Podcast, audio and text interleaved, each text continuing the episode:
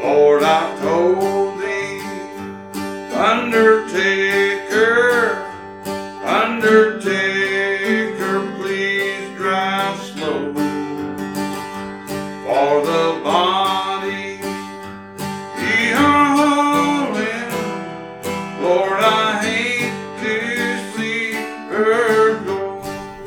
Hello, my name is Tanya Marsh, and this is Death et seq, which literally means death and what follows. I'm a professor at the Wake Forest University School of Law in Winston-Salem, North Carolina. I'm also a lawyer. I practiced commercial real estate law for ten years before becoming a professor. And at Wake Forest, I teach property law and real estate classes, but I also teach decedents' trusts and estates and the only course in funeral and cemetery law in a U S law school. Whenever people ask me what I do and I tell them that I research, teach, and write about the law of human remains, their first response is, ugh. And their second is to say, well, I've always wondered. America is a uniquely death-denying culture, which is perhaps why we know so little about what follows death. I don't mean in the spiritual sense, but in the physical sense. What happens to human remains after death in the United States? Well, death is sometimes tragic, sometimes it's a blessing, but it's always inevitable. Death transforms a living human being, a person with rights and autonomy, into something else. Tissue and bone, once animated by life, converted into an object of fear, a focus for grief, and a medical and scientific resource. A human cadaver is no longer a person, but neither is it an object to be easily discarded. Human remains occupy an uneasy position in American law, and their existence raises three fundamental questions. The first question compels our behavior and requires us to act. What, if anything, must be done with human remains? The second question circumscribes our behavior and discourages action. What cannot be done with human remains? The third question seeks to set normative expectations for our behavior. What should be done with human remains? These are questions that we will address in this podcast, and not only in terms of what the law is, but in terms of what we think the law ought to be. This means that we have to think a lot about things that most of us don't really want to think about, but I promise that it'll get easier. Confronting the reality of human remains and the social norms and laws surrounding them is both an unromantic practical exercise and a deeply spiritual one. I promise it'll be worth it. I want to start out the podcast the same way I start each new semester of my funeral and cemetery law class at Wake Forest, by talking about a series of real-life cases that I think raise some of the fundamental issues that we'll be tackling throughout the podcast. And I thought it would be most interesting if my seventeen-year-old son Liam Sherman helped me out by giving his initial impressions of each case. So we'll start with the case of Florence Whalen.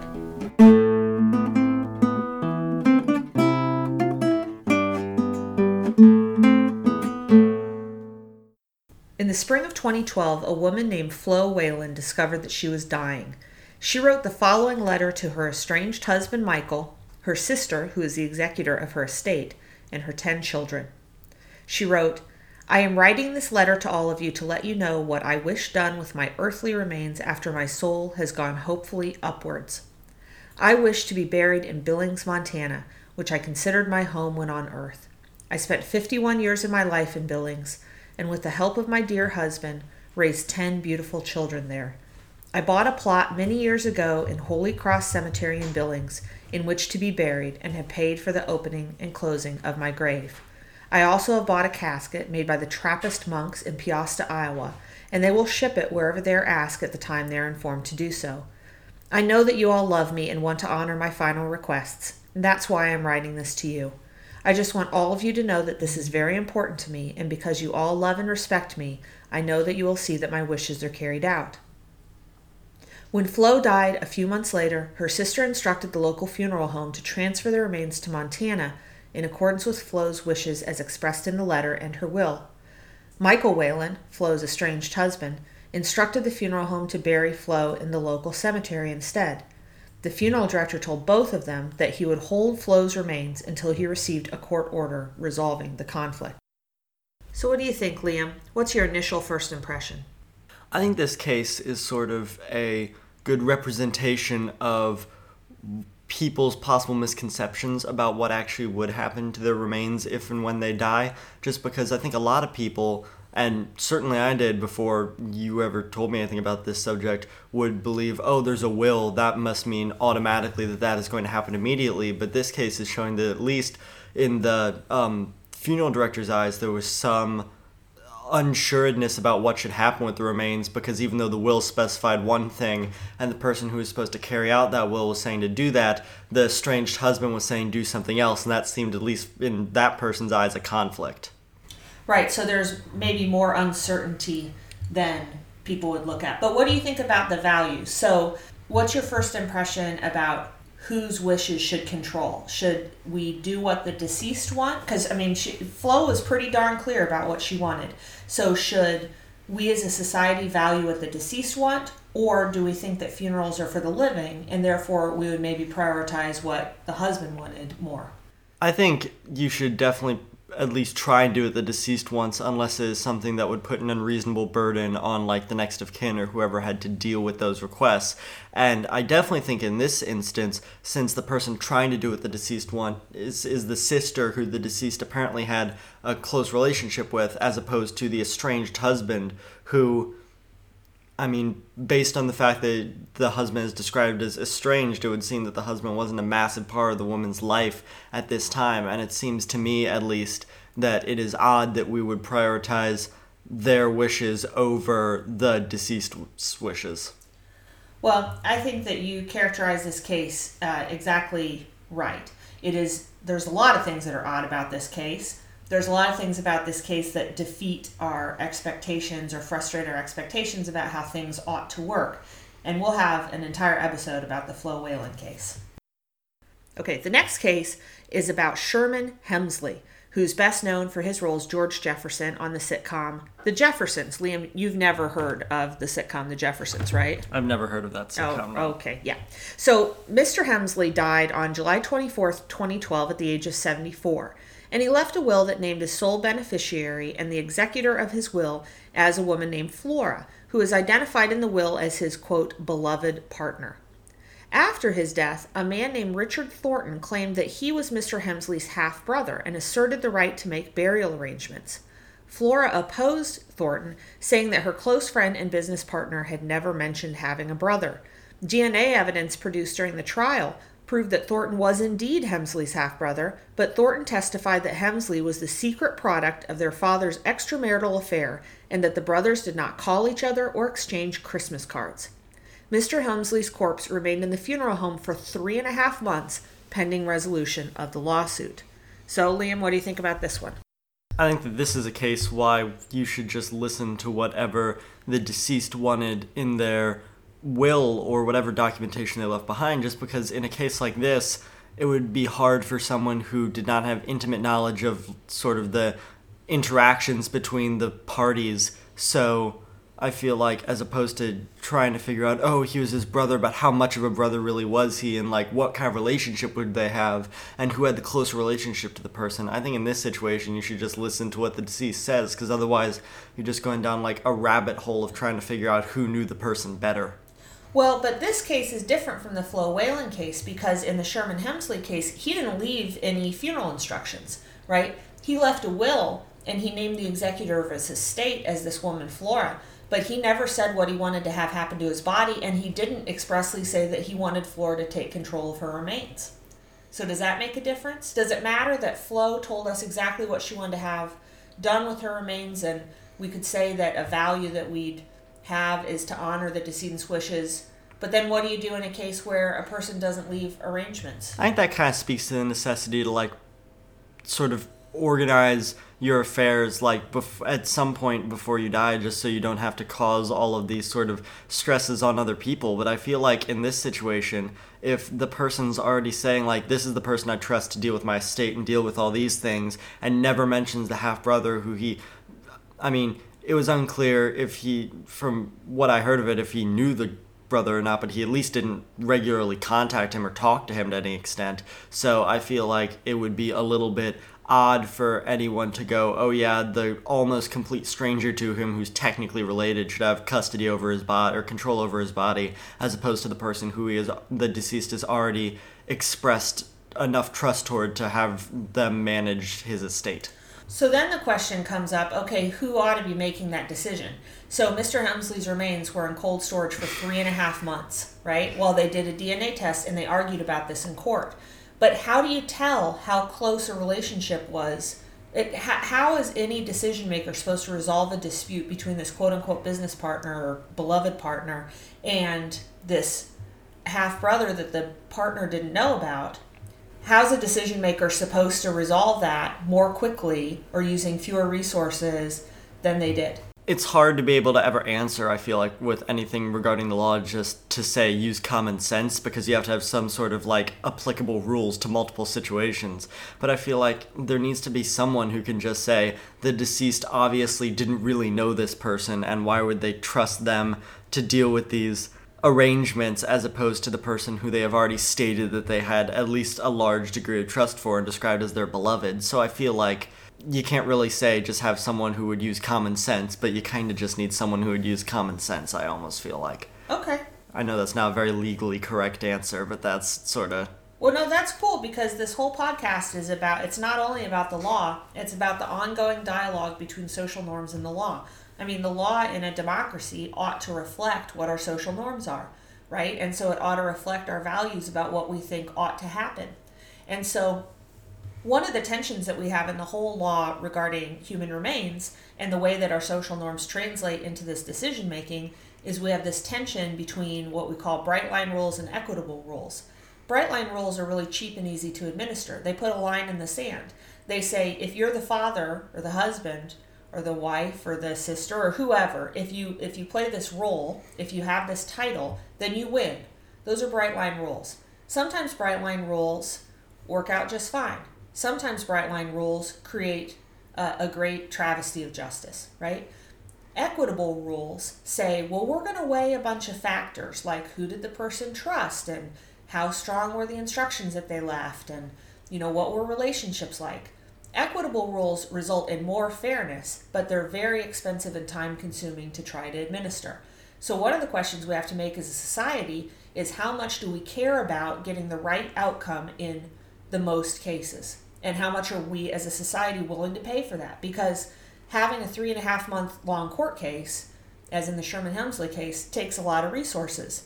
The Flo Whalen case went to the Iowa Supreme Court, and her remains also sat in cold storage while they tried to adjudicate that. So those are both cases where we had equitable kinds of rules, right? So these are these are questions we're going to talk about a lot, but it's all about the ongoing conversation between social norms and the law. Okay, you ready for the next case? Yeah. Okay, next case. I call this one the freeloading brother. So Frank McKibben, who was a widower and a father of seven children, died at the home of his daughter Madeline. Six of his seven children coordinated to make arrangements for their father's funeral and burial. The seventh, Robert, refused to contribute. Madeline filed a lawsuit to compel Robert to contribute his pro rata share. So what do you think about that? Should the son be required to kick in to help pay for his father's funeral, or should the six siblings that agreed to do it bear the cost themselves? I think that it's kind of unreasonable to force someone to contribute, like, quote-unquote, their share to the funeral costs, because A, some of those siblings could be wildly more successful than the other ones and could be much more able to pay. Like, say Robert didn't have the financial sort of status to be able to afford that, because if there's one thing I've sort of learned by just, like, listening to you talk about all this law stuff is that funerals are really, really expensive.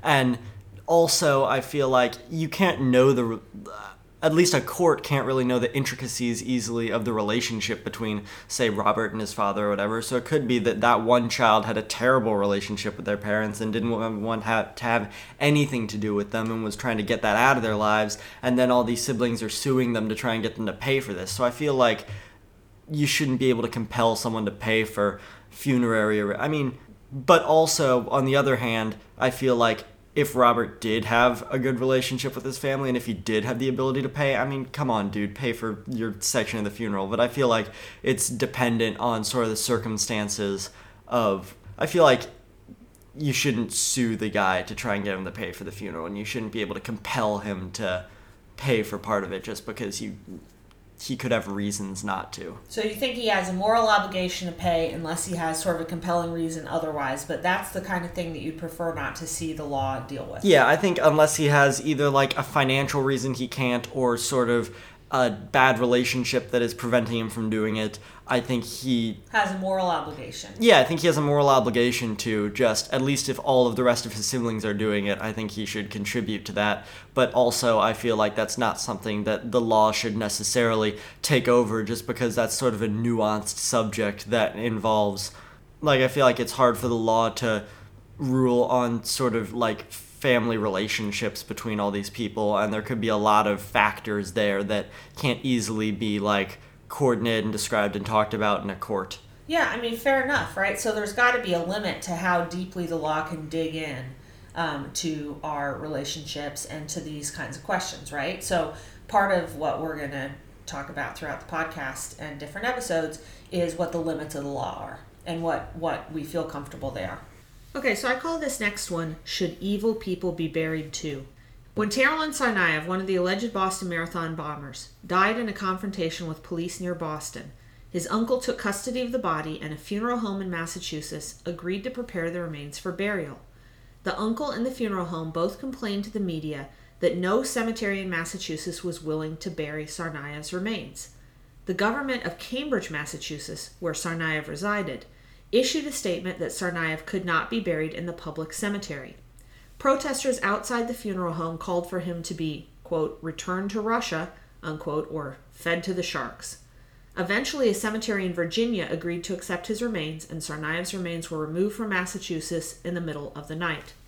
Liam, should evil people be buried too?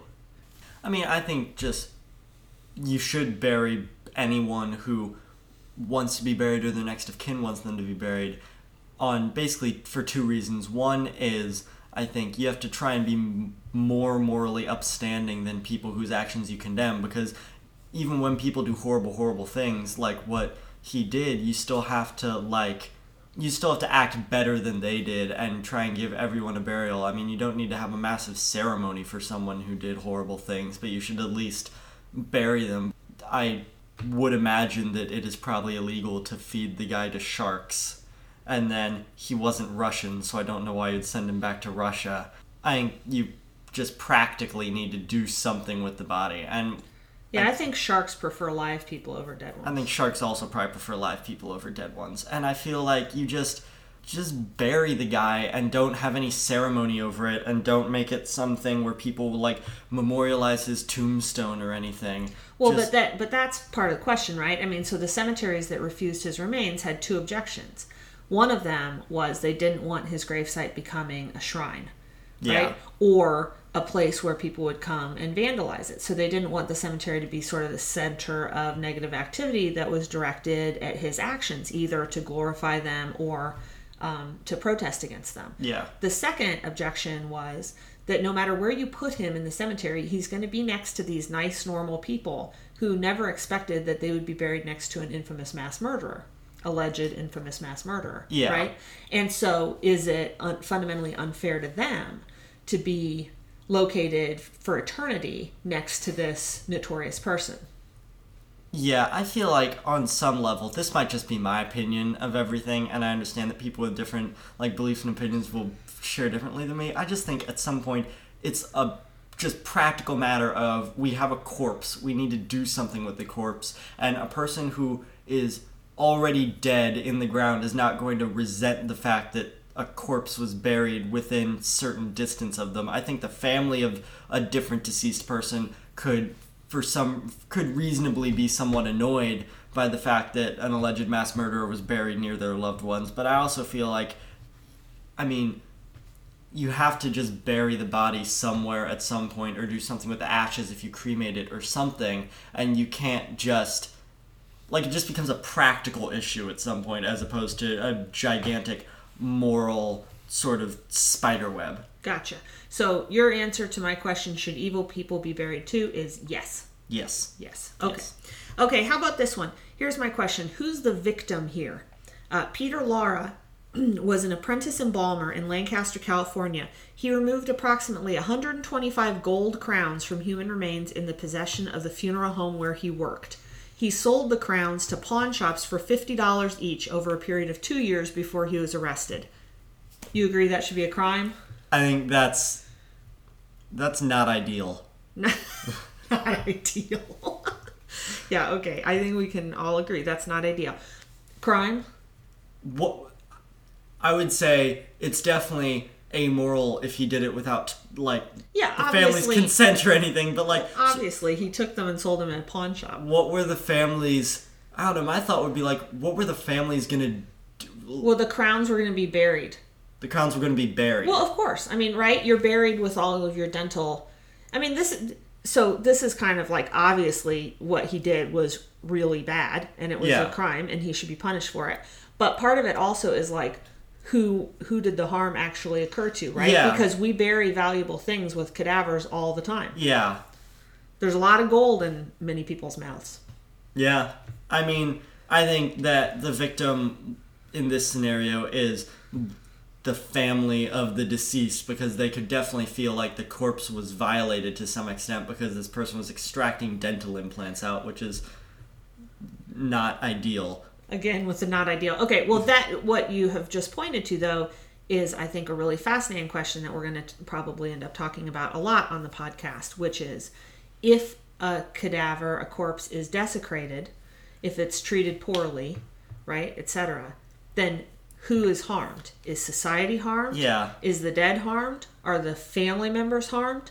Because determining who's been injured helps us figure out who ought to be able to sue yeah. and who can get remedies. And, of course, the dead may be the injured party, technically, but they can't ever get any, you know, recompense. Yeah. I also just feel like, I mean, what he did was definitely bad, and I think he should definitely be tried or sued to some capacity for that, because there should be some punishment for doing something screwed up like that. I also feel like whenever people talk about, like, corpse desecration, I feel like it's a lot of weird gray areas, because a lot of people have corpses embalmed, and that, just from my limited knowledge from, again, my mother, like, learning all about this stuff, I mean, that is a nasty process that, like, if described to you, you without someone saying this is embalming, if someone just described the steps to you, you would say, why would you do that to a dead body? That's got to be some form of desecration. I mean, I well, just... It is funny that you say that, because for a long time the common law thought that autopsies and embalming were desecration of human remains, and they had to change the law in the eighteen hundreds when embalming became popular. And I mean, I'm not, like, against autopsies, but I think to some extent, like, what we define as corpse desecration depends on the intent of the person doing it, the mindset of the person doing it, and the expectations of the family of the deceased, or the relative, or the friends of the deceased. I'll listen to you defining all these equitable considerations. Okay, here's another one in that gray area that you just identified.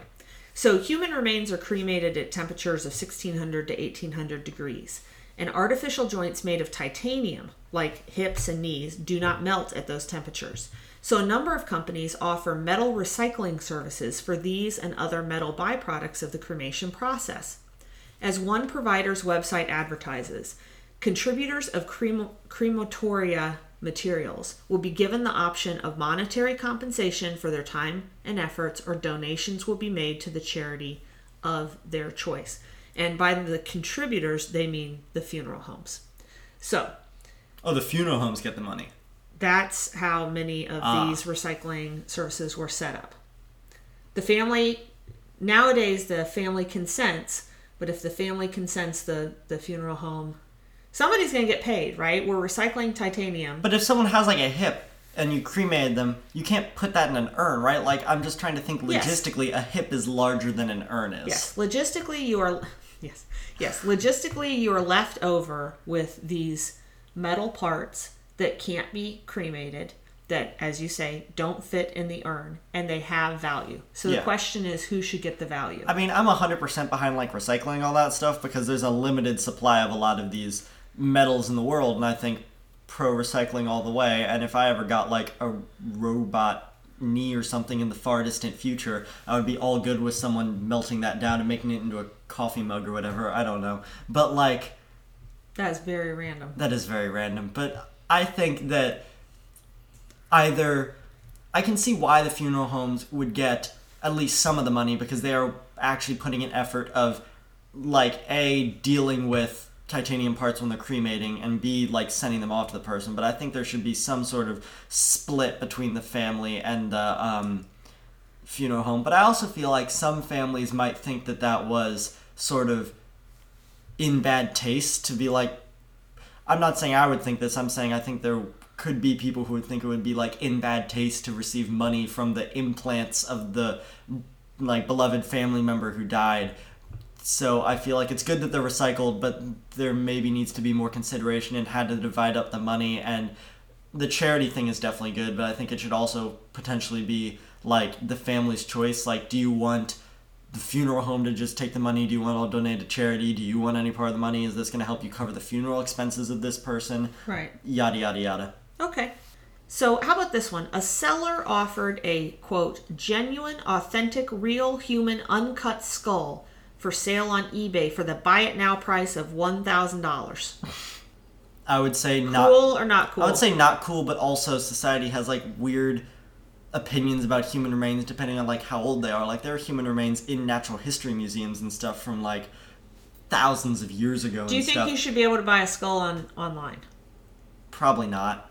But, I mean, there are, like, mummies in natural history museums, and we don't, like, see that as potentially morally outrageous, and I've definitely well some seen, people do some people do but I think the vast majority of the public is just like, oh, it's a mummy, we're studying it, we're studying the culture. But then if someone did that to, like, your great-great-grandmother, everyone would be outraged. So I think I would say not cool, and I think society has differing views depending on the person's actual relationship to the deceased. So you think it matters whose skull it is, how long they've been dead? No, I'm saying I think society thinks that matters, and I think society has a lot, is a lot more comfortable with someone who has no potential, like, not just familial, but, like, cultural relationships to the living, because I think it's a lot easier to say, like, sort of antiseptically, like, we're doing this for study and this is a three thousand year old body from some country far away, as opposed to, like, this is someone we dug up in rural Kansas and they died, like, sixty years ago, and we're stu- if someone said they're, like, studying the culture of Dust Bowl Kansas by digging up bodies, like, a lot of people would take offense to that, but people are fine with someone doing that from, like, a three thousand year old dead body to study the culture of that time period. Yes. So I would say no to selling skulls online, but also society sort of needs to make up its mind as to what it's okay with.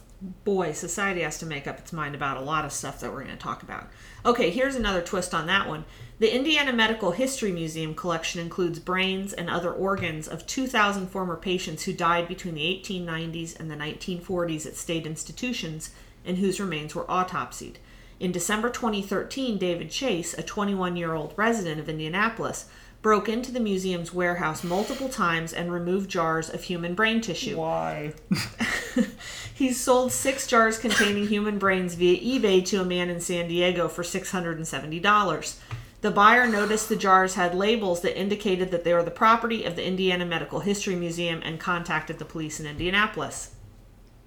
Who's paying six hundred seventy dollars for chunks of brains and formaldehyde? A man in San Diego. I guess. I mean... But he called the cops, so... He did call you know. the cops, so I think that's good on him. Applause but what if, him. But what if... So this kind of goes back to your whole issue about de-individualized remains in museums. You talked about mummies. I'm talking about a medical history museum. These these two thousand patients died between the eighteen nineties and the nineteen forties. Yeah. There are jars with their names on them. Yeah. That are, you know... And they died in the state hospital. Mm-hmm. It's questionable whether or not there was any consent for yeah, the Yeah, I was going to say, if it's the eighteen nineties, I think there's a lot of gray area as to whether or not those people were told, like, we're going to chop out your brain and let elementary schoolers gawk at it one hundred years later. Here's the last one. A mysterious figure known only as Leatherman roamed through New York and Connecticut in the eighteen sixties to eighteen eighties. You may be familiar with Leatherman because of the Pearl Jam song uh, about this gentleman.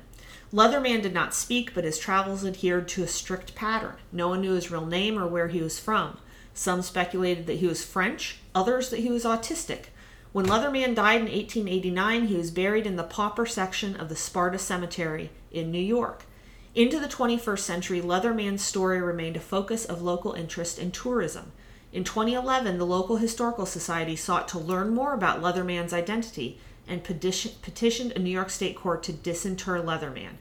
Their request to the court asked to disinter him, quote, for the purposes of expanding the historical record, testing including and limited to forensic gross morphological evaluation of the biological life history of decedent, to be performed within the cemetery without the destruction of the remains, after which the testing of the remains will be reburied, a C T scan of the skull for the purposes of three-dimensional imaging of the craniofacial features for a reconstruction of the decedent's face without the destruction of the skull, after which testing the remains will be reburied, and D N A testing of a molar and or fragment of large bone, preferable from the femur and weighing approximately four grams, which will involve the destruction of such dental and or bone tissue submitted for testing so as to determine the decedent's ancestry, and stable carbon isotope and trace element analysis to determine the diet of the decedent, which will involve the destruction of such dental and or bone tissue submitted for testing.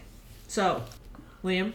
I mean, like, I think this just sort of goes back to the people seem to have a lot less of an issue with remains being dug up if they have no connection to it or if they're curious about it than, like, if it's actually has some sort of cultural or like biological connection to them. So I feel like that's a case where, I mean, basically the only party that would be harmed by that, I think you could say, is like society in some extent, because if we're digging up human bodies, is there a sanctity in like burial? But I also feel like, well, and is there a social contract, right? Yeah. So are are we as a society going to respect the in, interment of other people so that our remains Um, in return will be respected after they've been interred, or do we even care about that? I yeah, mean, right? Because, like, I would say, I mean, in all honesty, if someone in four hundred years would like, what was Liam Sherman's life like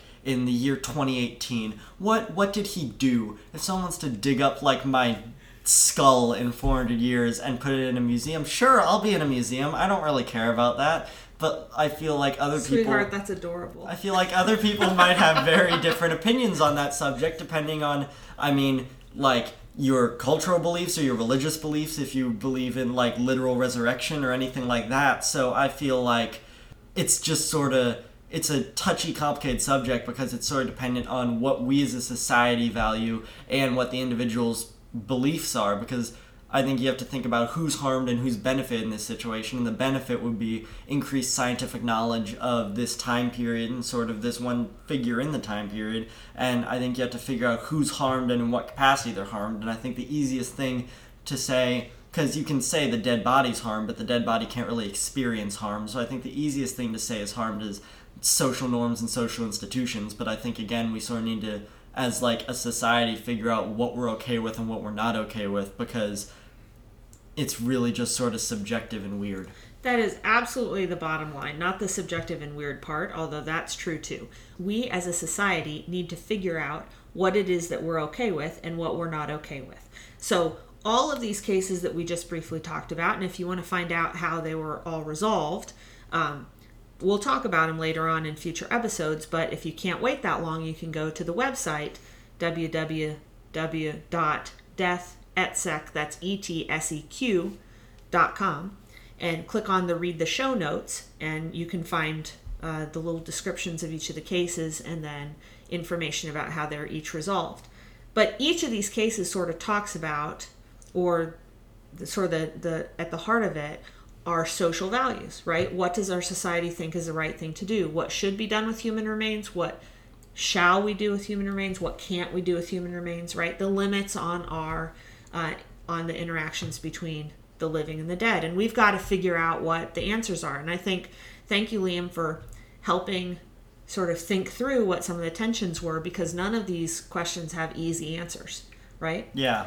So that's, that's what we're going to be up to on this podcast, is talking about Um, all of those kinds of questions, the funeral services industry, uh, the role that it plays, the role the law plays, the role reform movement uh, plays, and then hopefully sparking some discussion and uh, helping people think through some of these issues. Because bottom line, as Liam said, society's got to figure this stuff out. Yeah. Cool. Okay, thank you so much, Liam. Yeah, no problem. Right. Happy to be here.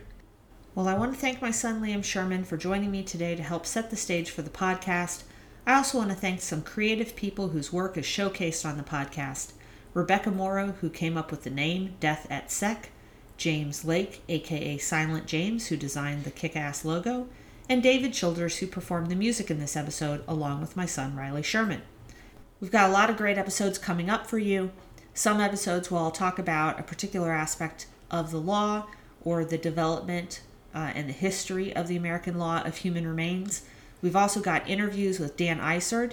He's a financial services and management consultant for the funeral industry, a very well-known consultant who can talk to us about where the industry is today and where it's going. I'll also be talking to Caitlin Doty, the New York Times bestselling author of Smoke Gets in Your Eyes and Other Tales from the Crematory, and this year's From Here to Eternity. Uh, she's the founder of the Order of the Good Death and uh, the Death Positive movement. Got a lot of other interviews with really interesting people uh, coming up on deck, but I also welcome your suggestions, your ideas, and your questions. So please uh, take a moment and go to the website, w w w dot death at sec dot com, and click on Contact button on the front page, and feel free to leave your suggestions, your comments, uh, and your questions, and we'll try and tackle those in future episodes. Thank you for joining me today. You can follow the podcast on Twitter at Death et seq, and please check out the website and show notes at w w w dot death et sec dot com.